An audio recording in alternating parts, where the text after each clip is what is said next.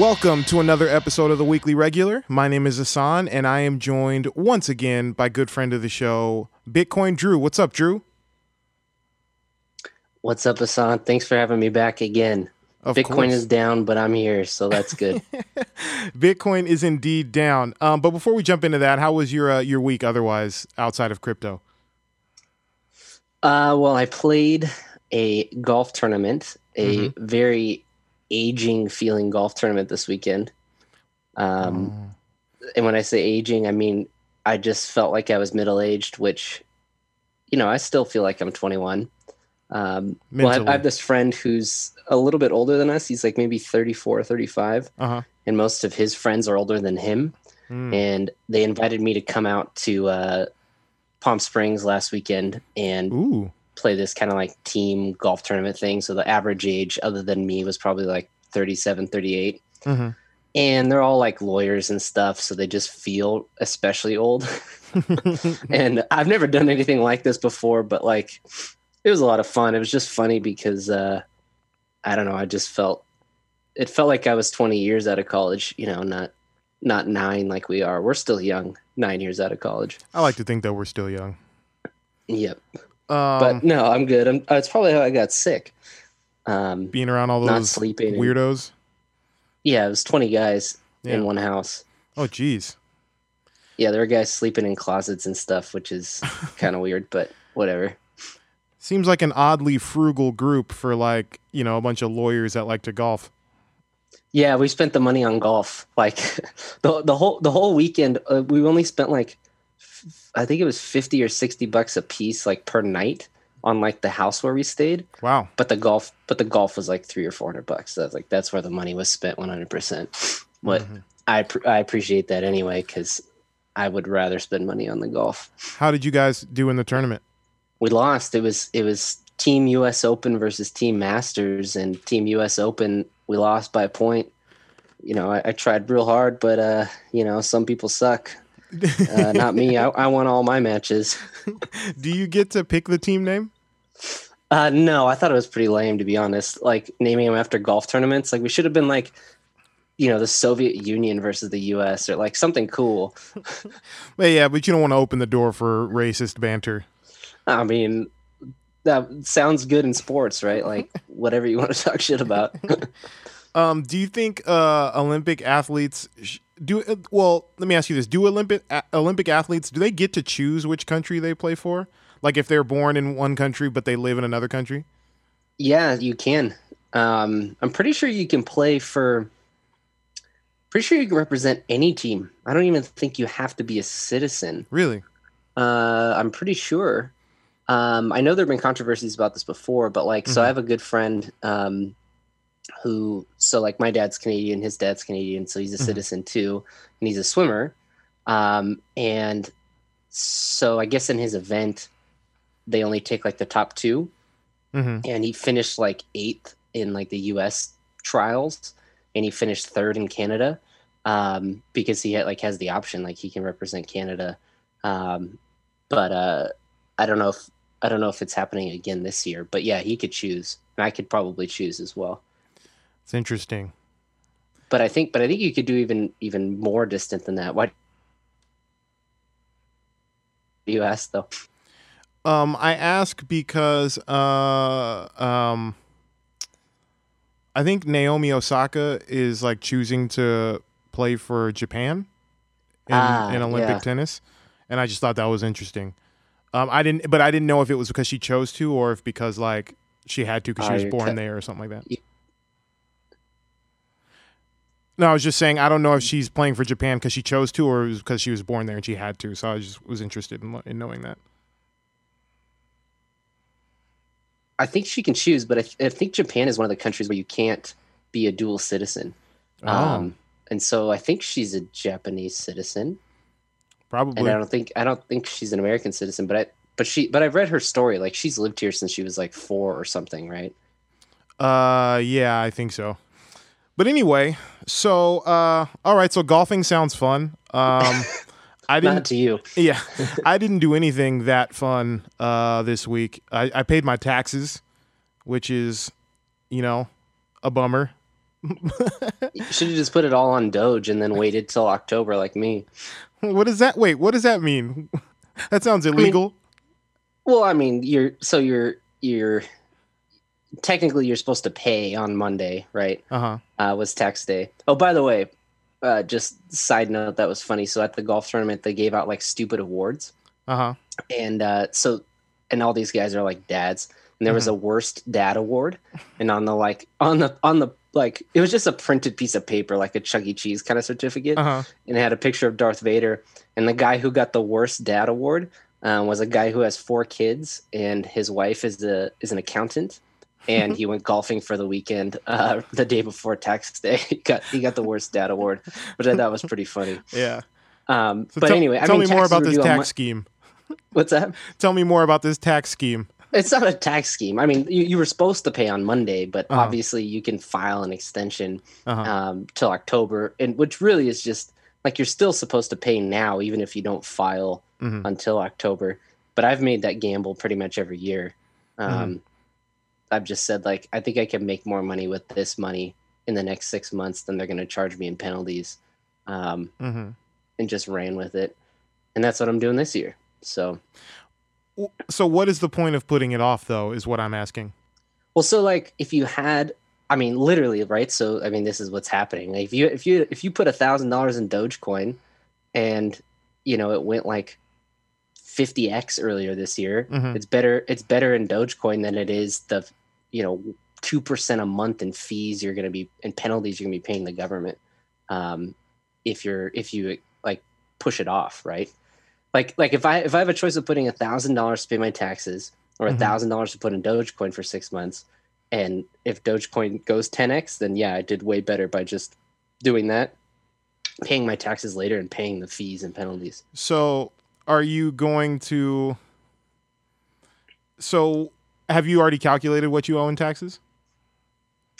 No. I'm too scared at this point. so then, so then your your own plan is flawed at this point.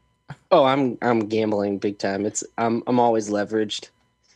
Yeah, you got to bet big to win big. Because Right? to me, the it way would works. well to me it would make sense to know how much you owe going into the the sort of tax hiatus, you know, thing that you apply for, and then once your investment returns It's that just an much, extension. Anybody can do it. You you can just go on TurboTax and file an extension. right? But I mean, like once once your investment into Dogecoin or whatever returns that amount that you owe in taxes, then you just take that out and then Mhm. pay your taxes. Yeah, you could do that. I fly by the seat of my pants, man. Like, How are you? I st- do. How are you still married? well, the way that the way that my life works is that like I just try not to spend very much money. like, I don't know. I, I have like no accounting system at all. I just like, hey, don't buy things you can't afford, or like don't spend too much money, and that's kind of just the way it works. hmm But you, so your wife is not someone who particularly cares about like the ins and outs of what you're doing financially. Uh, not anymore. She's given up. Yeah, exactly. like, I mean, th- there have been conversations in the past, but yeah, no. but you shut that shit down real quickly. Yeah. Basically, I, my whole life is flying by the seat of my pants. So, like, finances are no different. She knows what she she knows what she signed up for. Like, I so when I went to Belgium for my master's degree, I um, I only got in like six weeks before. Hmm. They lost. They like lost my application. So get this. I applied to. I applied to Fuller, and this the school I went to in in Belgium was called Leuven hmm and uh, they never really responded to me. I kind of thought it was like a crapshoot anyway, because like it's a good school and I don't know anything about Belgium. Never heard back, so I started at Fuller, um, and then I was at Fuller for like a semester, and then at the end, like you know, maybe in like December, I finally got around because I was like, whatever happened? I emailed the school. And I said, like, hey, like, whatever happened to my application? They're like, oh, you got in. Like, didn't you get the email? And I'm like, no, like you guys didn't send me anything. And apparently they it was like an administrative error. Um, and I just figured that out and then was on a plane like, you know, within a few weeks and I was I was gone. So so the financial thing kind of is it, it falls in line with everything else. I got stacks of paper all over my desk. I don't know what any of them really are addressed to. But um, yeah, It's a good thing you don't have any like drug habits or anything. Would you say? Yeah. Well, I have too big of goals for drug habits, but yeah, Oh, okay.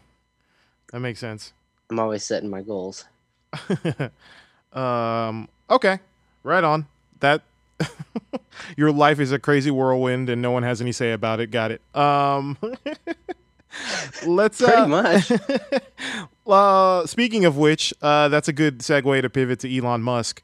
Um tell me about tell me about Elon Musk and what he said about uh about Bitcoin that has everyone in a frenzy and why does my crypto portfolio look so shitty right now? Um, well, you can blame the one guy. uh-huh. Um, I think he's basically Trump for millennials, or he's Trump for kind of self-righteous tech people. Mhm. Um, I've always thought it was all just a facade. Um, and, and when I say that, I think, you know, I guess the disclaimer is that I think he's had plenty of successful businesses. Mhm.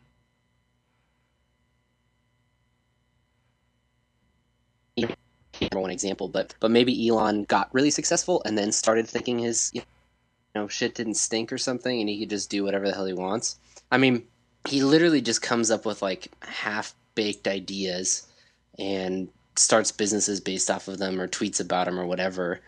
And I'm not like I think he's I don't think he's really thought of anything all that interesting. Um, people are like, oh yeah, well he wants to go to Mars. Well, people have wanted to go to Mars forever. Um, people have wanted to go on space flights forever. Um, electric cars were invented 150 years ago. Um, one of the first cars ever was electric. I think Mhm. the best, the most interesting thing he's ever done is, which is more of a marketing thing, and I'm not sure if that was his thing or not, is he made electric cars cool. Mhm. Um, which is pretty interesting because they've always been, you know, like Priuses, like dorky, like nobody wants one, and he made them. He started from the top and went down, and so I'm only giving my disclaimers of what might be good about him, but the guy just doesn't have any kind of poise or tact or Mhm. rhyme or reason to half the crap he does just because I think he knows people worship him in the same way that Trump does, where he could just do whatever the hell he wants and his fan base is just going to eat it up and he's going to make money off of it. Like releasing flamethrowers, like limited edition flamethrowers, which was a few years back. Did you ever see that? Yeah. Oh yeah, I've seen it. Like, that's just, I mean, it's just absurd. Like, he's just a caricature. Um, Yeah, I, I don't know. I think the difference. I don't with, buy in him at all. I think the difference between him and Trump is that I think he is legitimately trying to do things that benefit humanity. Like I think ultimately he serves a greater purpose than himself. You know what I mean? Even if he is self-serving in uh, in in other ways along the way to get there, I feel like he's ultimately like his dreams for the future include other people than himself. I don't think Trump has a single thought outside of how things affect him ever. um, but do you think that Elon is doing like the things he's doing Mhm. in general? Like Yeah. generally, I think moving to like electric cars and stuff Uh-huh. are. I think those are good things for humanity. Uh-huh. Um, but do you think he's doing it just because he could? Do you think he actually wants to help the environment, or is it just to make some money? Like he's he's figured out a way to make some money. No, I think I think he really does think he has the answers to the future of humanity, for better or for worse. Um, hmm because I think he, you know, he says all the time the core of what he wants to do, really, aside from you know the electric cars and going to Mars, is he really wants to develop, you know, a renewable energy source. That's like his, Mhm. that's like his main thing. Um, I, I really do think he he wants to help humanity, but like with anybody who thinks they have the answers, that comes with a crazy ego, and then on top of that, he's on the autistic spectrum, as we as many of us in the public have found out recently, um, which makes a lot of sense.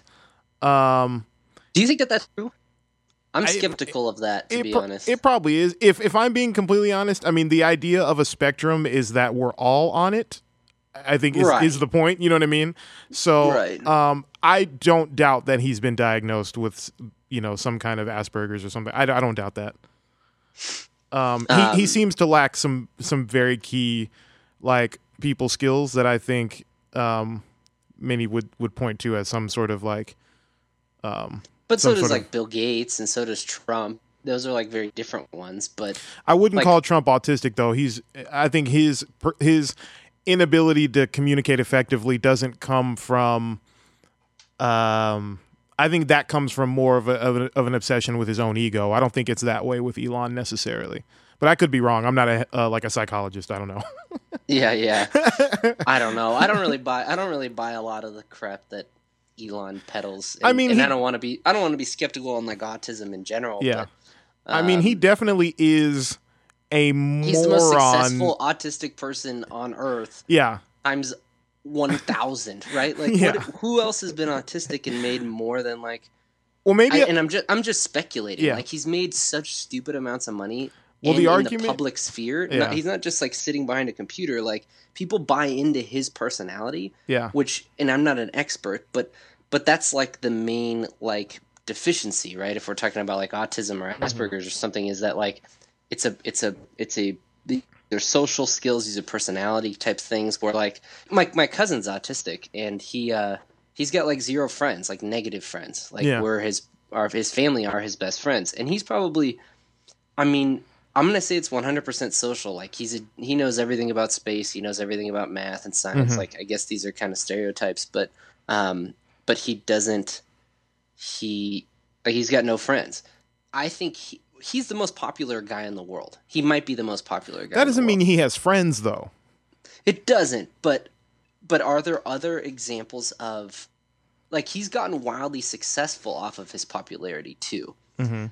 and again, I'm not an expert, but those are the kinds of things that are like the big, in my mind, those are like the big red flags where it's like you're autistic because you struggle socially, you struggle having friends, and like, like especially in the past when kids weren't um, educated enough on like other people's disorders, like people that had Asperger's or were autistic, like they were just full blown outcasts at school, Mhm. you know up until like 94 or something you know um, when when we learned that we were supposed to be nice um, Mhm. back in the day back in the day that wasn't like really taken seriously i Right. don't know I would I would wager that a lot of very successful or influential people throughout history probably like by today's standards would have had some personality like like um uh diagnosable personality issues. We just didn't know back then. I mean, Yeah. another example of this kind of person I think is Mark Zuckerberg. i mean I mean, he's wildly successful and by, and and seems to lack very fundamental people skills as well. yeah well there's like but there's like the brainiac thing versus like yeah. like once you're smart enough you're weird right like in general i think Mhm. there are very few people that are brilliant and normal um Mhm. and that might be a little bit of a Mark Zuckerberg, Bill Gates kind of thing. That's not a it's not an autistic thing. It's just that they're like just smarter than all of us idiots, um, and that's about it. Mhm. Yeah, maybe. Uh, I don't know. But anyway, on, on his like Bitcoin stuff, like Yeah. I wish he would just get out. So there's a there's a petition going around um, where like all the crypto community on like on tw- Twitter where they're trying to get him to sell his Bitcoin. Um, basically because everybody just wants him out. Um, so he'll just stop talking about crypto because it's just insane the amount of power. Like you're the richest guy in the world and you have the power to manipulate markets and you do it and you you seem half drunk or on the toilet. Like these are trump tweets. Like these are literally trump tweets that just don't say anything. And it, and all of a sudden like bitcoin spikes bitcoin tanks doge goes up doge goes down. Based off of these half-assed i'm taking a dump and drinking a beer tweets. Well, speaking of Trump, can I be a, a Trump apologist style Elon apologist? Perhaps perhaps Elon is pointing out a flaw in the system by being so reckless. Perhaps he is pointing out this is exactly why this is exactly the kind of danger you run into when you have something that's completely unregulated like cryptocurrency. i mean i don't i don't think that that's what he's doing I mean, I- I, I- know I'm, I'm comedically giving him more credit than he's due, yeah but um, but perhaps that is what's happening though. I mean, we're seeing the dangers of having a completely unregulated currency that can fluctuate on the whims of one person. You know, That would actually make that would actually make him ten times crazier because he bought so much Bitcoin. right? right? Like Some like, some people, Master Wayne, want to see the know- world burn. yeah, like like literally like the Joker. Like he's just insane. yeah.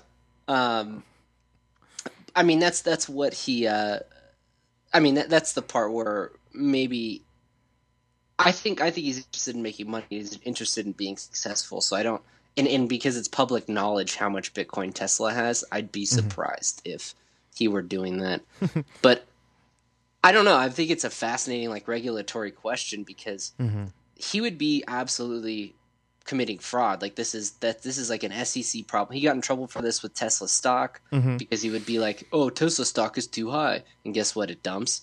Um, but when you have something like Bitcoin that nobody controls and nobody's the boss of, um, it's creating, you know, whatever problems. Um, and I, who who do we point the finger at, or who's actually being defrauded in this case? I guess the investors, but the investors aren't buying into anything that's regulated. Um, and I also just think he's being so ridiculously disingenuous about like Bitcoin's energy usage because I do think he's incredibly intelligent. Um, and I think he knows, and I think he's just playing a role that'll make him cool or popular. Whatever's going to make Tesla make more money or whatever, what's going to make him make more money, he's just going to play that role. Because I, I 100% think he knows way more about Bitcoin's energy usage than like like they what did they spend? I have no idea. They spent a couple billion dollars on Bitcoin or something, and then like surprise three months later, he's like, "Oh, apparently Bitcoin uses a lot of energy." Like, Does I does Bitcoin all. Like, there's no way he didn't already know. does Bitcoin make a lot of money? Or I'm Use sorry, energy? not not yeah, use a lot of energy is what I'm asking. I'm sorry. Yeah, it uses a ton of energy. Um, Okay. But it's it's ridiculous How, that how does a currency use energy? I think I know the answer, but I don't want to assume. Well, anything that makes it work, right? So, an example of this um, with like with the dollar um, Mhm. is like literally banks, right? Like banks use a ton of energy. Um, we we have credit cards, we have paper statements, we have crap coming to us in Oh, the mail. okay. We got ATM Gotcha. machines. We got there are all kinds of things that are using energy that are related to us. Because because that's the thing, and that's why it's so disingenuous and why it's absurd is that Bitcoin uses way less energy than the, than the traditional banking system. Um, Bitcoin um, uses a ton of energy, and it uses a lot more energy than other cryptocurrencies. But we can get into the reasons why why that's actually important later. hmm But we're talking about pure electricity, right? This is what we're all trying to go to. Everybody wants to go to electricity. And I'm going to give you my three minute soapbox thing here, but um, like nobody's regulating people watching porn or flicking through Instagram. None of that's like a waste of energy. But apparently Bitcoin is a waste of energy, which is like the most absurd thing of all time because it's it's the most like empowering technology that's probably ever been invented and it and it uses less energy than what would we we would traditionally use. So I think it's a total virtue signal bullshit like absolutely disingenuous thing to call Bitcoin a waste of energy when 90, 90 something percent well one it's a value judgment but 90 something percent of the like internet is used on absolute bullshit that like yes it's still a value judgment but at the same time i think you can take a poll where like is instagram a better use of of electricity or is porn a better use of electricity versus banking we would say banking is and bitcoin uses less energy than the normal banking system and the normal banking system also chops down trees to build buildings and drives cars around full of hmm cash, burning oil, like using a bunch of physical things. So it complete Mhm. it could be completely sustainable, like 100% sustainable. Um, if we got enough s- solar panels and whatever, it's not our fault that China's burning coal to run mining rigs. hmm Um, it's just, I don't know. It's just an abs- absolutely absurd objection to Bitcoin, and I sound fired up because I am. because on top of this, it tanked the whole market. This Mm. lie, this literal like lie. So whatever. Does Bitcoin rebound from this? Uh, I think it does. Uh, well, in the long term, absolutely, one hundred percent. Does it rebound? Like, do, do we get to 60 64,000 is the high this year? did we get back to that, you know, this year? Uh, I'm going to say a 70% chance, but it definitely got derailed big time by Wario on SNL. You, so it sounds like energy is probably our biggest hurdle as a species. Would you agree? mm-hmm. Because from what you just described, it sounds like if we were to come up with a uh, an infinite energy source, then everything else that we quote unquote need kind of is solved by that.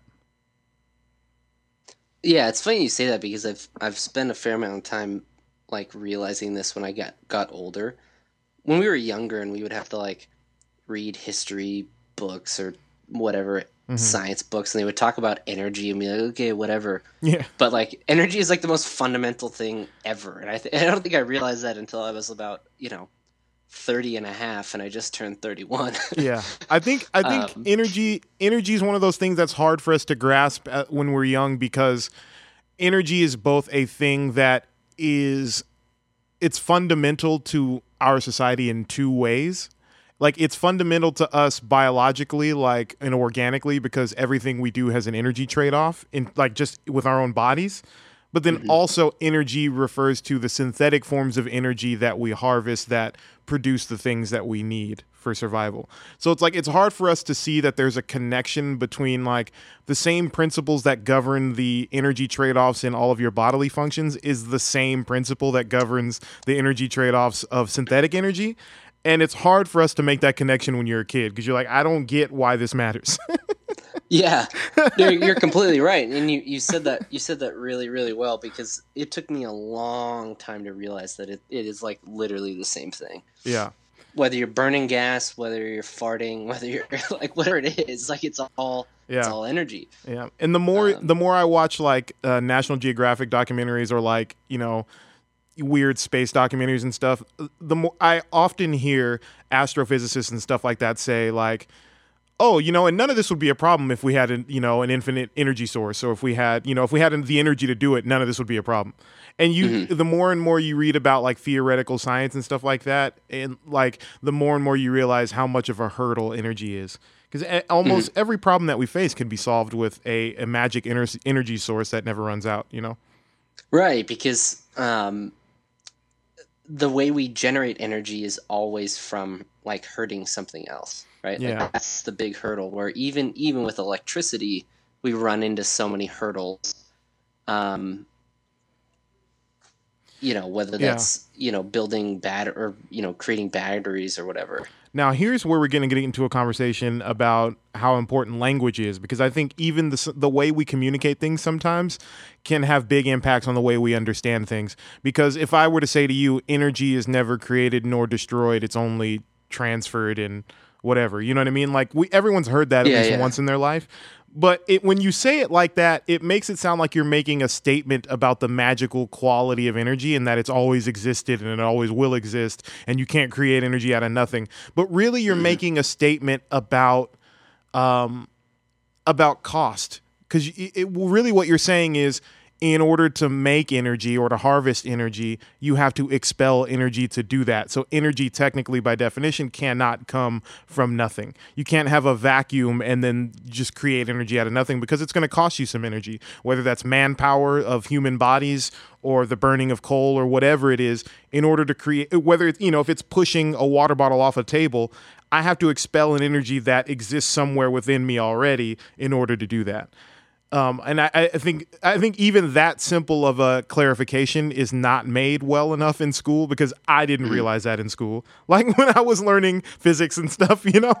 well, that's what that's the way they were able to like con you into atheism because you didn't know that something had to be there to actually set a spark, mm-hmm. as opposed to literal nothingness. Mm-hmm. They're like, oh yeah, the Big Bang happened because a bunch of nothing and nothing and all this other nothingness like collided. That's hmm. like the biggest scam ever. Is where like that's like the number one rule you're supposed to know in physics, but apparently all of existence beat that rule.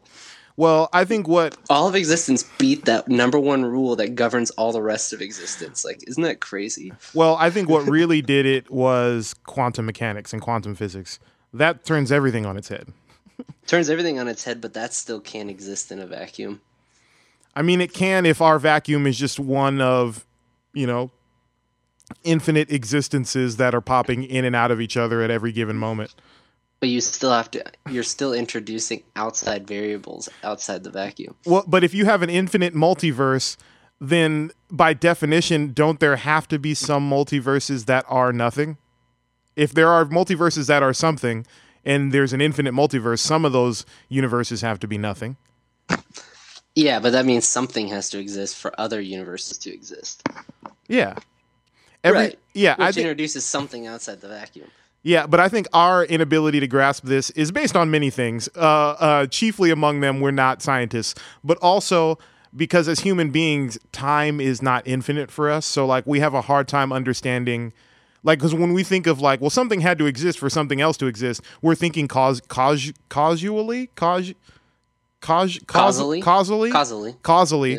like as in terms of one thing happened and then another thing happened it's hard for us to grasp that everything that is everything just is you know what i mean like stuff that we perceive as has happened in the past and stuff that will happen in the future and in the stuff happening right now is all happening right now like there is no moment outside of our perspective. You know what I mean? Like outside of our perspective, like beyond our limited temporal experience of of the universe, the universe is just existing and things are just happening. There is no like beginning and end. You know what I mean?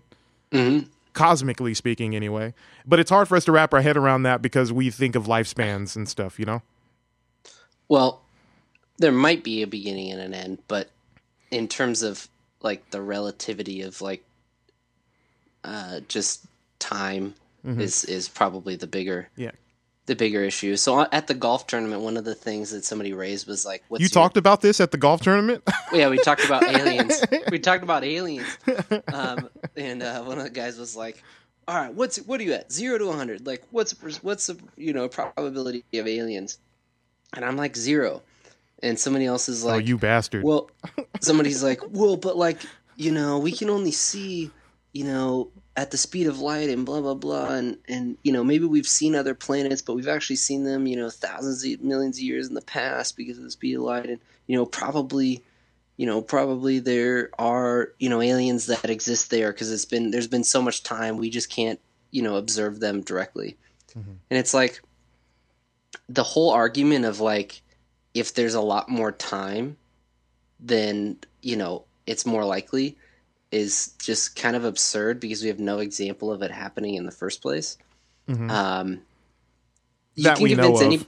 you yeah that we know of. Mhm. So, but you can convince anything anybody of anything if you say like, but yeah, it was a really really long time. Mhm. Oh, okay, yeah, that thumb turned into a tree because it was a really really long time. Right, but that that's why we can't think of pause of of um we can't think of possibility in terms of time. Uh, we have to think of it in terms of like mathematical probability. Cuz mathematically uh, from what I understand, I'm not speaking from any like level of authority, but mathematically from what I understand, like if if the universe is infinite, right? Then Mhm. there has to be uh, every every possibility that could exist does exist, and Right. even if even if we're not experiencing it, you know what I mean? Right. It's it's called Murphy's law, right? Isn't that Murphy's law? No, I think Murphy's law is like if wait maybe it might be. I thought there was another. Yeah, maybe it's Murphy's law. It's like what? Yeah, if it's possible, it'll happen, kind of thing. I think so. Yeah, maybe it is. Um, we just don't have. Um, well, one that relies on like knowing. It relies on a couple things, right? It relies on knowing that the inter- universe is infinitely old, Mhm. um, and then it also relies on knowing that like spontaneous life is possible, hmm um, which may or may not be the case. Um, hmm it, it relies on knowing a bunch of other things to then come to that conclusion, which is why I say 0 Mhm. I think it's I think it's like a, a zero or one question, really. Like if we so I agree with what you said. Yeah, I, and I agree with that as well. If we have like one example, then yeah, we definitely like you know there are lots of examples. But if we Mm-hmm. don't have an example, then I don't know why. Like I guess the jump that's annoying to me is it's like from like a it's a scientific perspective, but it, it's totally pseudoscience when people wield it this way, where they're like, "Oh, like the burden of proof is on you to like demonstrate that God exists," and it's like, well, the burden of proof on you is to demonstrate that aliens exist, like or Mhm. multiverse. Like multiverse is completely speculative. Like Mhm. there's like, it's totally theoretical physics in a way that like heaven is. Like there's it's it's a totally total Well- jump of belief. It's not like like they it's not demonstrable at all. It well, it's Which, spe- like- it's speculation based on empirical, you know, empirical thought processes. Heaven is not. Heaven is just like an imagined. It, it is not based on any sort of principles of the universe. You know what I mean? Mm, maybe. At least heaven, as we understand it in a modern Western Christian definition of it. Maybe. Um, but maybe maybe it even it, it. I mean, I get into this conversation a lot with people about like just religion and stuff like that, um, because I think you know I think it- ah, man we don't. That's a whole nother conversation. I don't necessarily want to get into that, but maybe it is like maybe maybe heaven is just the language we've given to what we call the multiverse or something like that. Um, but that is a whole. I don't know. I just, I just think it all boils down to the same, or like on a totally different topic now, but it boils down to the same thing that like physicists don't.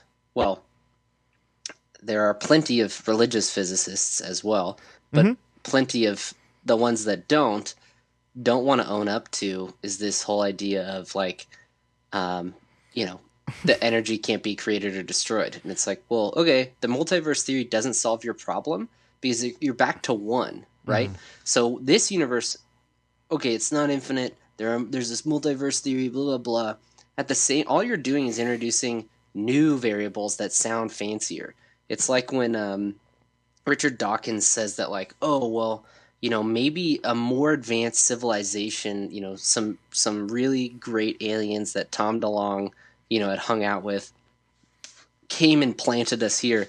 It's like, okay, well, you didn't answer the question. Like, all you did was keep introducing the fact that like life existed somewhere else, the life existed somewhere else, or or matter existed somewhere else. Like, it's just, it's a, it's it's in philosophy, it's called an infinite regress, Mhm. where they're just you're just begging the question over and over and over and over again, I think infinitely back in time. I think the idea that the lack of alien evidence for alien life, despite the mathematical probability of alien life, is a very that like distance between those two things is a very good argument for simulation theory. Say that again. Okay, sorry. Um, I would say that the the lack of the evidence of alien life Uh huh. the distance between the lack of evidence of alien life and the mathematical probability for alien life is a very good argument for simulation theory. I mean, I think they're the same. Well, here, here- let me let me make sure I'm I'm, I'm until until we until we have an example of a simulation that fools people or we have well we do have we do have several life. examples of our the own infa- of the own fallibility of our senses to perceive reality. I mean, we have plenty of that. certainly So, so I think the potential for us, us being in a simulation, to me, a, the the because mathematically, as far as we know, it's very like plausible that a let life exists elsewhere, and the fact that we haven't seen it, I think is a pretty good argument that like our existence is under someone else's control, and you know maybe you know that's just not for, the rest of the universe is not for us to see. You know what I mean? well that's like a fascinating thought but i'm gonna have to think about that one for a second so the fact that there's the fact that basically there's a veil over our eyes okay so Right. it's based on the idea that it's you have to be convinced that there must be life somewhere else and if we haven't seen it Mhm. then somebody must be preventing us from seeing it Right. thus we must be in a simulation Yeah, you know, you see where the logic is, le- where my logic Yeah. is going. I don't say I don't necessarily believe that, but I, I could see the argument there being an argument there, you know, or at least the makings of one. Yeah i guess i'm just skeptical on the like the first point like right at the beginning is like well, let me illustrate it this way: if if you raised a kid in a in a in a, a dungeon somewhere, just like a white void, right, and but you showed the kid um it was just you and the kid right in the room. And but you told the kid you told the kid imaginative stories about a, a large vast outside world right but but to the kid they're completely and you present them as like just ideas and stories and stuff. If the kid assuming the kid knew everything there is to know about the laws of physics and how they govern the universe give and then given your ability as beings to imagine something beyond mm-hmm. the white void of the room it, there would be a disconnect between all the all of the mathematical extrapolations that we can do about the outside world and and the little evidence of there being an outside world i think there would be enough cause there for that kid to be like well maybe you're just keeping me in this room and there is an outside world you know So basically, Plato's cave. Kind of, yeah. Except with less, because even in Plato's cave, there's some evidence that there's an outside world. You know what I mean? Uh, in Yeah. in this example, there is no evidence other than our ability to imagine it, and what we know about the laws of physics.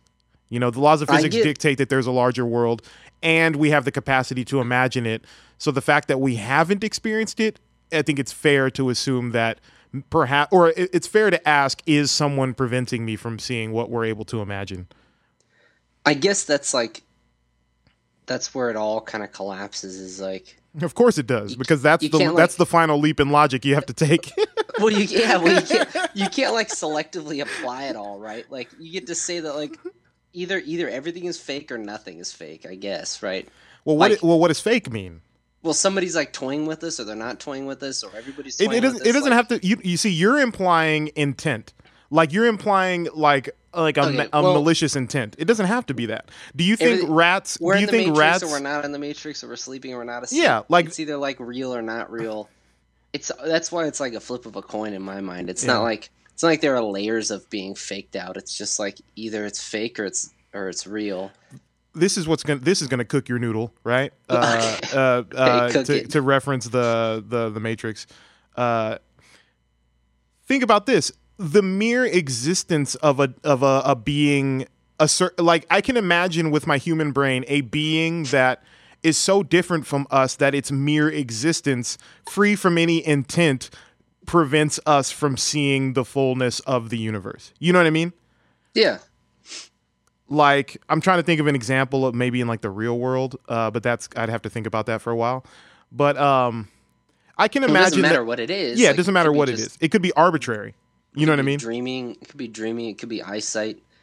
Could be a simulation. Like, we could cou- be a demon. Yeah, we could be the the wild musings or imaginings of a creature. Uh, you know, we could be living out the dreams of a, some creature that I can imagine, and the only reason we can't see the outside world or the fullness of it is not because the creature doesn't want us to. It's because it's by design we can't do it. It's just arbitrary. You know what I mean? It doesn't have to be Yeah. like, oh, let's see what happens to these humans. It could just be we are just the product of some other being's existence. You know? Yeah, like God. Sure, you can call it that.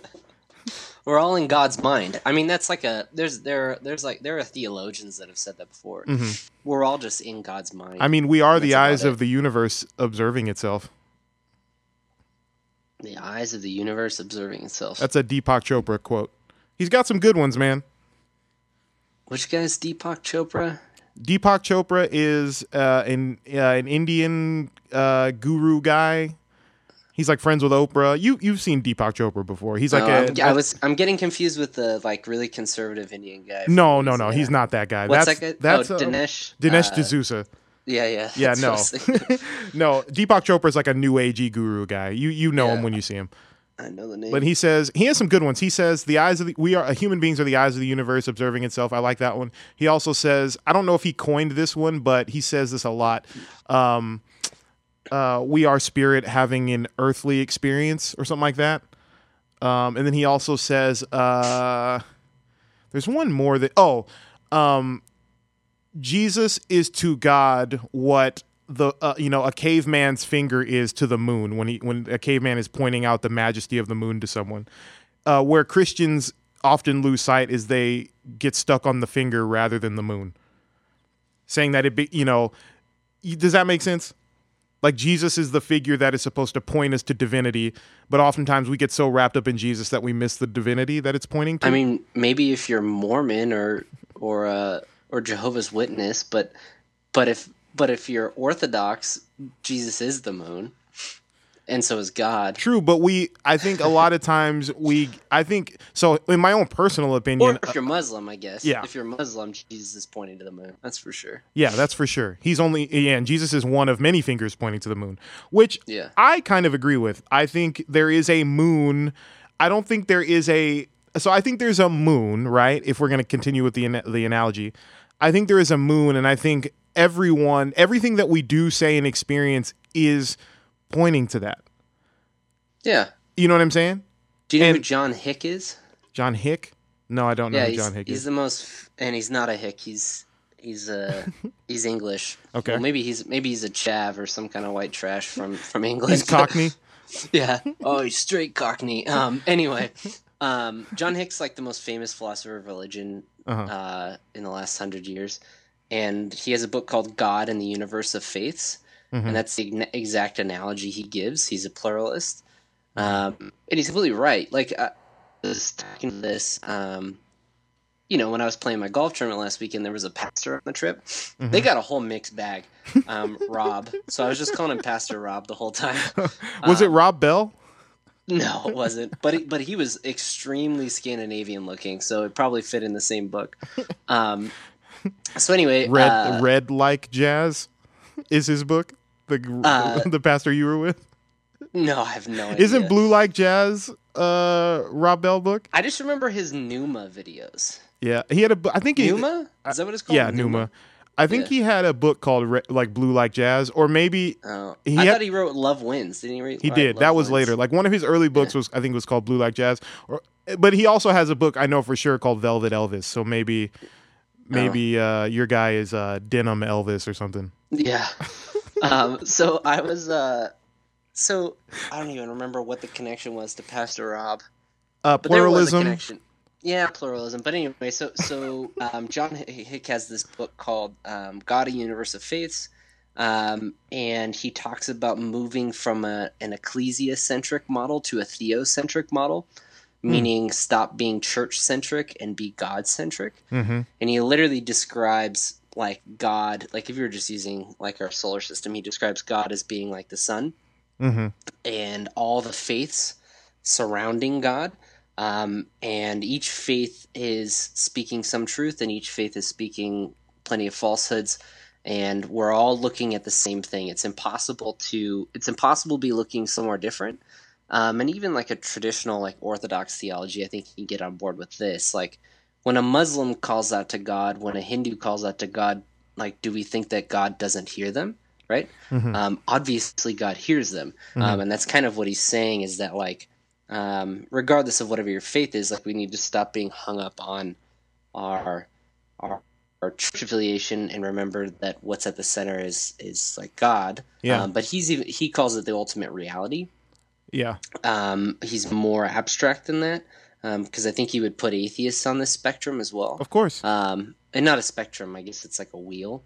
It's a Um, continuum. Yeah, something like that. Um, He's a and so big John Mayer fan. it. Nobody, yeah. Man, I hate John Mayer. But anyway, um, I don't know. Uh, he, uh, everybody's reaching towards the same thing, um, and so you can't actually escape it. So, Yeah. I well, first off, you should read some John Hick. I think it's all really good. I pretty much agree with it all. Yeah. Um, If there's so- one, if there's one reality, then there's one God essentially. yeah, There's and so yeah. There's one thing know, that we're all calling God. The connection back to Pastor Rob, I remember what I said to him was that he was like asking me about like my faith and my education and whatever. Because I started at Fuller and I finished at Claremont and whatever. And I said, uh, if I had to give myself like a real classification, I might say, like a real technical term, I might say I'm like an agnostic Christian or something. Mhm. Um, and that's just because I own up to the fact that I don't know anything Right. um, which I actually think is like the biggest faith commitment that there is. Mhm. Um, I think people are lying when they think they know things, and I, and I think so that comes back to um, the pluralistic worldview, where um, the other example that John Hick uses is he he, he calls it like the blind men and an elephant.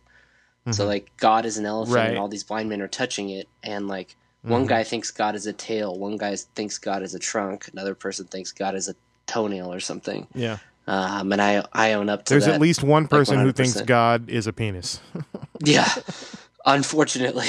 and I'm trying to be that guy's buddy. and who said? But who said the elephant was a man? You patriarchal, Oh, that's true. misogynistic asshole. Okay, Not all elephants are men, that's true. Um, but I but I would feel a lot worse for that. somehow the joke feels more problematic if I like used female genitalia. It does. It definitely does because we're men. But also, the guy who's holding the penis thinks it's a trunk. That's that's the bigger problem. hmm That's He true. doesn't even he doesn't even know. That's true. He has no clue. Um, that's good Anyway. stuff. Uh, yeah, I've heard that the elephant and the man thing. Uh, I think Rob Bell, uh, speak of the devil. Um, I'm sure he would love that we just said "speak of the devil" about him. Mm. Um, I think he has used that illustration before. Um, I think it's from John Hick. I think he came Yeah. up with it. I'm not positive. That would make sense. He did. There's another good one where it's like I hear it. Uh, Pete Holmes says it a lot, but it's like uh, you know, uh, God is like water in the earth, and everyone has a well, and they may be in different locations and be built differently, and have different ideas of engineering behind them, and have different energy sources, but they're all trying to get to the same water. Uh, I think that Yeah. is a good a good illustration. Um, Yeah. You may understand how to build wells differently than I do, but we're trying to go after the same thing. I think is a helpful way to think about it. Yeah. Yeah, that makes sense. I can't picture anything other than like a normal well, but That's because you're a white guy living in the United States. I mean, I just I don't know what a well looks like you, other uh, than technically, a well. is just a hole in the ground. It can be anything. Right. But how you design it to bring the water up, that's where the design question comes in. Well, I, the thing that pops in my mind is The Ring, Yeah, of course. Um, um, which is one of the best movies of all time. and I that can be movie. because you're American or because you're Japanese. Like Um, Naomi Osaka. yes, Nailed it. um, The Ring is one of the best movies of all time. It's Just- very underrated. I love. You think it's underrated? I think so. I think I think people was like it was a thing when it came out, wasn't it? It was. I think people remember it less fondly than I think, or I don't. I think people remember it like, oh yeah, it was so creepy when I saw it, and that's what they remember about it. But honestly, what I remember so fondly about that movie is like, I feel like it was one of the first like modern horror movies to really introduce like some art to it. Yeah, some really cool art. Like yeah, Yeah. like it was like a really like that movie was so atmospheric. There weren't a lot of jump scares. Like it was Mhm. more so like it just some beautiful photography. Like that that sequence on the Mhm. boat where like the horse loses its mind. Like Yeah. that that shot so well. It's like you're Yeah. watching a uh like a um am I I'm trying to get the right Anderson brother correct. Paul Thomas Anderson? The guy who directed The Master. Uh I don't know. I haven't seen that. and, yeah, I think it's Paul Thomas Anderson. But it's like it's like a horror movie, but it's like shot like an art house kind of movie. And it was one of the first movies that I can remember that in America, like in a, a big time American movie that did that. Now they're a dime Yeah. a dozen. Like A twenty four puts one out. You know, they put two Yeah. out a year. You know. But I, you know, there would be no Hereditary, there'd be no Midsommar if not for The Ring. You know, Yeah, I didn't like either of those movies, but I agree. really. Okay, uh, what didn't what didn't you like about? I can see why you wouldn't like Midsommar. I, I, Dude, it Midsommar. a marathon. Like it was. Yeah. What? It's like three hours and like nothing happens. Like it's a very self-indulgent nothing movie. happens. Yeah. That, so that's what everybody says, and I don't really know what that means. Like literally, I posted about. I posted it on Facebook. I said like Midsommar and Hereditary both sucked.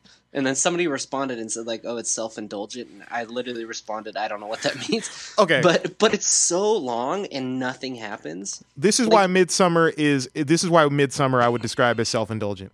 It's a hmm. movie that makes certain decisions on what to put on screen based on how cool the movie thinks itself is. Okay. You know what I mean? Like, oh, let's linger on this shot for 20 minutes. Well, you don't want to know why? Because it's a beautiful shot. Okay. like a good movie that isn't self-indulgent will say, "Hey, you know what? That was a beautiful shot. Let's try to get some more of those in here." Not like, "Hey, you know, this is a really beautiful shot. Let's stay here as long as we can." Yeah. Yeah, that's true. You know what I mean? It's like it's self indulgent. It's like we know you're enjoying this, so we're just gonna pile it on. You know what yeah, I mean? Yeah, well, like that that scene that scene where like they jump off the cliff yeah, is like twenty minutes long. yeah, and it doesn't need it's to be a that long. really really long long scene. Mhm. So I, I watched Midsommar first, and I was really excited about watching it because I'm all down for like. Well, I love The Wicker Man, um, Mhm. And so I thought that that was gonna be like I love horror movies in general, and so I thought that that was gonna be kind of the same thing. But Mm-hmm. in general, I don't think any horror movie should be longer than an hour and a half. Yeah. So that was already torture. screwed. Yeah, and so I was just I was excited, and then it was just so so long, and like nothing happened. Imagine being Yeah. on a 10 minute roller coaster. yeah, exactly, just over and over A- again. after after minute th- like four, you'd you'd either be like unconscious or you're just like not affected by it at all anymore. Yeah, you're just done. It's just life. Yeah. It's like when you're on a, it's like when you're on a boat for too long and then you get off and then you like have your sea legs or whatever it is, feel Yeah. all sick. Um yeah, I mean, I think and so I only watched like half of Hereditary because I was Uh-huh. just like, screw this. Like, is this going to be the same crap again? Like, I didn't finish that movie. Maybe I got three quarters of the way through. I was just bored and just exhausted. I was ready for bed. Mm-hmm. But I think I watched Midsommar twice Hmm. because I really wanted to. Like I was like, this is a cool idea. Like I really like this idea, Yeah. but it never worked for me. Yeah, I get. Uh, yes, I I I liked the movie that Midsommar was trying to be, or at least that I thought it was trying to be, because I thought it was going to be one of those movies that kind of plays on the horrors of the mundane. Like, Uh-huh. look look how creepy it can be to be completely out of your element with some people who are completely in their element. And there's some of that. Like the first half of the movie is kind of that. Um, Yeah. But then it just devolves into no, they're all crazy and lunatics, and we we were right to fear them. And man, look how strange they are, and good for her for getting her revenge. And it just it just kind of became, yeah, it, it kind of lost sight of what it potentially could have been. Um, Yeah. It wasn't that, uh, uh, that effective to me, but. Man, I didn't know you liked horror movies so much. I should uh, have you on, Will, because I right oh, now I I ha- horror. Horror movies are like my horror movies and like psychological thrillers. Like Yeah. that's been now that I'm thinking about it, like the past few months, Mhm. I haven't watched many, but I'm always down. Like I love the one of the best ones that was a real curveball out of nowhere was It Follows. Have you seen It Follows? yeah, Follows? I thought that was great. It was so good. Like that was just a rand. Like I think it came up as like a suggested thing. Uh huh. Um, like a few years ago, whenever it came out, like couple, I think it probably I probably watched like a year after it came out. It came up as like a suggested thing, Mhm. and I watched it, and I remember just being like, "Holy shit, this is really scary Mhm. and so cheap." Like this is like the cheapest, scariest movie I've ever watched. Yeah. That isn't tr- that isn't look. It doesn't look cheap. Like it's not like uh, it's not like a fake like paranormal kind of hmm you know found footage kind of thing. Um, I always reference that one as like Yeah. one of the best ones. But like the Babadook I saw on a whim Uh huh. before was cool. Um, and I'm not saying that in a hipster way. I'm just saying that it ruined it for everybody else. Like Yeah. I used to, I, I saw it randomly, and my buddy, do you remember? Do you remember Zachariah Weaver? Yeah. Yeah. Oh, Yeah. So I mean, he's one of my best friends still. But like, we were just hanging out one night, and the same thing. Like, what the heck is Baba Babadook? Why is this on horror? Yeah. And this was like 2015 or whatever, before it like really blew up. And we clicked on it. and We're like, okay, whatever. Like, poured a drink, and then like shit our pants, and like I had to sleep on the couch that night. Um, but then I told everybody about it. I'm like, go watch the Babadook, and I ruined it for everyone. What's- I had like a Baba, Babadook T-shirt and stuff. What's Zachariah doing? I, I, the one thing I remember very fondly about him is that he used to like. I could always tell he didn't. I used to call him Zach just because I assume every Yeah. Zachariah goes by Zach, and Yeah, I I, could always, I could always tell that he preferred to be called Zachariah. Oh, well, that's definitely that's definitely both of those are true. One, one, I he introduces himself as Zachariah, but I, Uh-huh. I always call him Zach. I just Uh-huh. say Zachariah because if you say that, then you know who we're talking about. But Right. I never call him Zachariah. what, what's he up to? Um, I imagine he's like, like either like a monk or like. He, well, al- so it was the biggest curveball of all time. oh, he he's like a cop uh, or something. he's in the military. Really? He's in the Air Force. Yeah. What? biggest curveball. So so he so up until I think he joined. I'm gonna say he joined four years ago. Um, Uh-huh. He was he was a substitute teacher and he was in a band full time. Like Mm-hmm. all he did was play music, and he had like his side project. Like that's all he did, and then he would teach like to make money or like do random odd jobs. Mhm. And then finally, I think he just was like, I think he has an insane amount of student loans, and was just like, I Mm-hmm. need I need a way out, which is like really a bummer. I hope I'm not going to share this podcast with him, but um, I hugely discouraged him. Like I was just like, man, like, yeah, it might be tough, but the amount of freedom you have as like a musician and being a substitute teacher and whatever else you're doing Mhm. is like so cool, and it's all going to be gone. Um, do, do you know the band Stretch Armstrong? Yeah.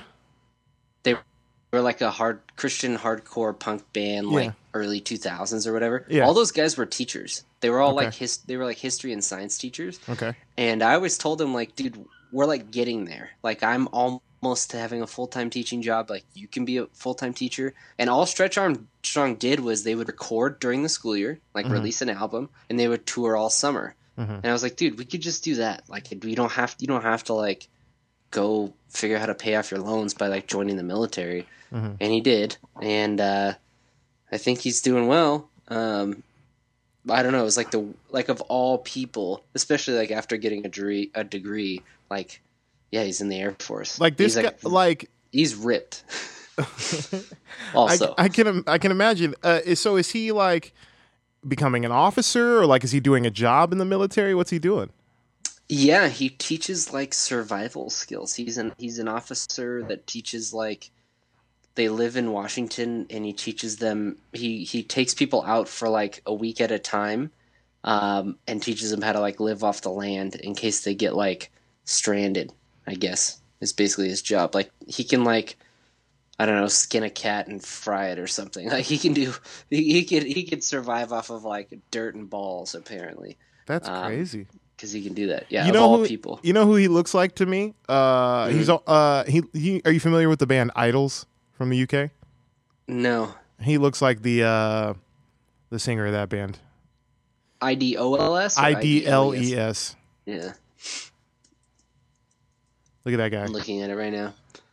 Right? Right? Yeah, with the big mustache. Yeah. I mean, he doesn't always have a mustache, but like, you know, kind of got like the Yeah. the square kind of jaw thing going. Yeah, that's definitely. I mean, he's he looks Zachariah looks very different now, but yeah, Oh man, that's it's crazy. same kind of thing. Well, more power Yeah. to him. I hope he hope he's good. I hope he's paying off those loans. yeah. Um, yeah, that's that's an, I would have Oh, this never is a hardcore band. kind of kind of. They're like a post hardcore kind of like I don't know. They're like a I don't know. I would I wouldn't know how to. They're like more. I'm just seeing. I'm just seeing somebody stage dive, so I just figured they. oh no, they definitely like. They're definitely like I would call them like punk adjacent. Like they're kind of hmm yeah. You should you should I'll check them out. listen to them. They're cool. Yeah. Um, That's what I always tell people is like they say like what kind of music do you listen to and I say like anything vaguely related to punk like Mhm. if it's emo or if it's pop punk or post hardcore or 80s whatever it doesn't really matter. Yeah, I wouldn't even- like vaguely punk. Yeah, because I think punk is not really like a genre. It's more of like um, it's more like an. This is gonna sound so douchey, but It's, it's. an attitude, I was gonna say. Well, I was gonna say an ethos, but like, it's kind an of what. aesthetic. yeah, it's it's not an aesthetic. I think it's like a. It's an ethos. It's like. It's it's whatever the mainstream is. It, it's it's it's a rejection of that. You know. yeah. I agree. Um. So you know everything every everything else is a is a subgenre under that umbrella. You know. Yeah. um because like you can make punk music that sounds in my opinion like that you could it sounds like country or sounds like you know aesthetically it can sound like whatever but it's it's more so the approach and like As long as you're not trying to sound like something, like I think Yeah. that's like the number one requirement of like a punk band. Yeah It's like don't if you try to sound punk, you're not gonna be punk like automatically. yeah And it's obvious. Like Yeah. there are bands that there are bands that I know that sound very similar to other ones where it's like one is obviously punk and the other one is obviously not because the other one is trying. yeah They they, they want to sound a certain way. And I think bands bands evolve too. Like there are bands that mm, started off as punk bands that have evolved and are like I wouldn't call them punk bands anymore. And it's not Yeah. because of like you know they're not straight edge anymore or whatever, but it's more so like Are you still Edge by the way? I I would still call myself straight edge.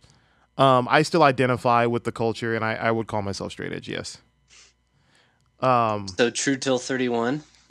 yeah, exactly. Um, I yeah, I would call myself straight edge. Um, I'm trying to think. Yeah, I would. I would. Yes, I would call myself straight edge. But anyway, um, yeah, it's like the style of music for a lot of those bands has become like. I'm trying to think of who's a good example. Oh, Blink 182, Well, I was right? thinking Blink. Yeah, oh, that's, yeah, that was Blink is no top of my head, longer yeah. a punk band. They stopped being a punk band a long time ago. Um, and they were like borderline punk for like their real popular stuff, right? Yeah. Like Take Off Your Pants and and uh, what was the other one? Enema of the State. Like those ones. Enema of the State, I think, is more punk than Take Off Your Pants. Mm-hmm. I think they stopped Um, being a punk band when they put out that greatest hits album. Um, the That's funny. uh because I think they're just like a rock band now. Like I wouldn't call them a punk band. Yeah, they just make a rock band. they make you know rock songs. Um, you know that you know that have like you know. I hate to use the word punk because I just said it's not a genre, but like you know it. It, it you know it's it's it's it's rock songs that are reminiscent of the the punk they used to make. You know what I mean? That's Yeah. how I would describe their music. That's um, a good. That's a good summary. But yeah, I mean, there's band, there's bands that don't sound like what you would like anything like what you would consider to be quote unquote punk music, but I would still call it punk. You know what I mean? Yeah, I completely agree with that. Yeah. Like I think a, a good example of that, in my opinion, is like a band like Tiger's Jaw. Like you, when you say punk, you don't think of you know, you know, skinny dudes from uh, and a, and a girl from you know the Midwest who or Pennsylvania that like play catchy you know pop tunes on organs and stuff. But like they're a punk band. You know what I mean? Yeah, Um, but any that's neither here nor there. Man, we've we've covered it all today. Sublime is punk. Yeah. Even though their fan base is like the douchiest people on the planet, Sublime is punk. Yeah. I have a hard time with like People that like Kottonmouth Kings like Sublime. oh Like that's like a pretty similar fan base, yeah. but it doesn't mean that Sublime isn't punk. Sublime is still punk. Yeah. It's it's it's interesting like the the the crossover between like hardcore and punk and then like reggae and stuff like that is very interesting to me. Oh, I love it. Like I'm a huge ska fan for sure. Um yeah, it's it's weird because like I I got into like hardcore like I look at hard like punk I look at punk with a as, as like a freeway with a bunch of different on ramps. Uh, And my on ramp into punk was like really bad, like metalcore and like deathcore and shit like that. yeah, I know. You're from you're from the IE, dude. That's obviously Yeah. everybody's getting beat down out here. The nitty gritty, bro. The Um, shitty titty. Um, that's what Derek called it. Was the shitty titty? Yeah, that venue was bad. It was very Did bad. we ever? Did I ever see you there? I used to go there all the time. I'm sure um, we were both there at the same time. I don't know if we saw each other. Did you That you? one in the Stronghold in Chino. I never went to the Stronghold. Do you know? Do you know what I'm talking about? Though, it was No. the same kind of thing. No, it was really. the same thing. Is it church? Um, like, uh, gosh, what was the Death Comes Fast? Do you remember that beat Uh, down yeah, band called? that sounds I think it was called. They would play. Both of those bands would play there like every weekend, Yeah. and it'd be the weirdest mashup of like punk and metalcore and like hardcore and like Yeah. literally. But I think what was cool about both of those churches is they would let anybody play. Um, It's true. Yeah. no matter whether they were Christian or not. And I remember going, but one was crazy. I remember there was this one like just straight up like like not just outspokenly atheist, like hate theist. I just made that up. But they had T-shirts on the front that said like "No gods ever" or Uh-huh. like you know just like the most anti-god stuff or whatever that they were selling at the merch table. Yeah. Um, but I just remember like the weirdest groups of people being there, like these like beat down hardcore guys and like some skinhead punks and like wh- whoever wanted to be there. Oh man, be there. Like I I remember going to some very dangerous shows at the nitty gritty. Yeah, Uh, so much fun there. it was it was wild. Uh, looking back on it, it's like I would never go to those shows now. Um, Yeah. Like, and I would I would go and see bands that weren't even like worth going and endangering myself for. Yeah. like just because I didn't understand what kind of fan base like certain bands were gonna bring, but just like Yeah. man, like all those like all those like beat down bands, like oh man, it was it was not a good scene. It was a bad scene, Dude, I- very bad scene. All right, I found it real quick. We we can end on this note. all right, Um, so I just I just searched "Death Comes Fast" band, um, and the first thing that comes up is their MySpace page. of course. Um, and then the second thing that comes up is a YouTube video, Rialto 2006. So yeah, this this is this is who they were. Death Comes Fast. You had to have seen them. They were they played at Nitty Gritty all the time, and it was like a dad and a kid. Like I'm gonna say that it was like one of these hardcore bands that had like a singer and then like a screamer or something. Mm, mhm. Um, and one was like 40 years old, and then one was like maybe it was like 36 and like 16. Like it was a dad and his kid That's so um, weird. that were in the band. You remember? Uh, you, did you ever go to shows at Oasis in Redlands? Mm, no, I never went that far. Oh, okay. Like that's that's way out there from That was like um, Glendora or Azusa. like the band Sleeping Giant. That was like their home. the- Yeah. that was like their home church. I've seen sleep. I saw Sleeping Giant plenty of times back then. Yeah, they, I saw some pretty bad shows there too. People used to like there were blood at a lot of these. yeah, like sure. there were band blood. there were bands where like if if if a band was playing the show you knew like some very dangerous individuals were coming to that show to to only like pit Hurt for people. that band and to only hurt people in that pit like they would Yeah. literally be outside smoking or doing whatever while all these other bands played and then like as soon as like their you know their band got up as soon as like death watch got up or like blood stand still or something like that Yeah. like they would be at make their way to the front of the pit and just start punching everyone and not like not like not like oh shit no warnings playing and i happen to swing my arms and i hit someone no Yeah, dude yeah, it's like, I'm just like i'm i'm wash. looking for people to punch in the face like those dudes yeah. We need to bring that culture back. Does that still no exist? we don't that shit sucks man the inland empire ruined hardcore I don't know. That that was like the hot spot. like oh Man, dude that's so funny. Because at least beat down bands from other part of the country, at least their music was good. Oh yeah, it's like like the worst excuse music and just violence for sure. Yeah. Empire. It's really bad. Well, dude, I appreciate the convo. Uh, there's so much more to talk about, and we'll do it again soon. Uh, we finally got the audio to maintain itself for a while. Um, Yeah, all over Um, the place. yeah, it was good talking to you, man. Uh, where can people find you online? Um, on Twitter at Crypt Firm. Say that C again. R Y P at Crypt Firm. C R Y P F I R M. Like crypto confirm Crypt Firm. Um, I'm just throwing that out there because all I do is tweet about crypto, and we were talking about crypto. Do you have a But- website? Is that your website? Yeah, cryptfirm.com. I have an app. Oh, there you go. it doesn't really do anything. Uh, It's been around for like a year and a half. All right. Um, very punk of you. Um, yeah, if you, can- don't like it, don't buy it. Uh, you can find episodes of this podcast and more Weekly Regular uh, on social media and at weeklyregular.com. You can find me uh, at Ahsohn the DJ on social media. That's at A-H-S-O-H in the DJ. Um, Drew, thanks so much, man. I look forward to talking to you again soon. All right, thanks, Hassan. All right, we'll see y'all next week.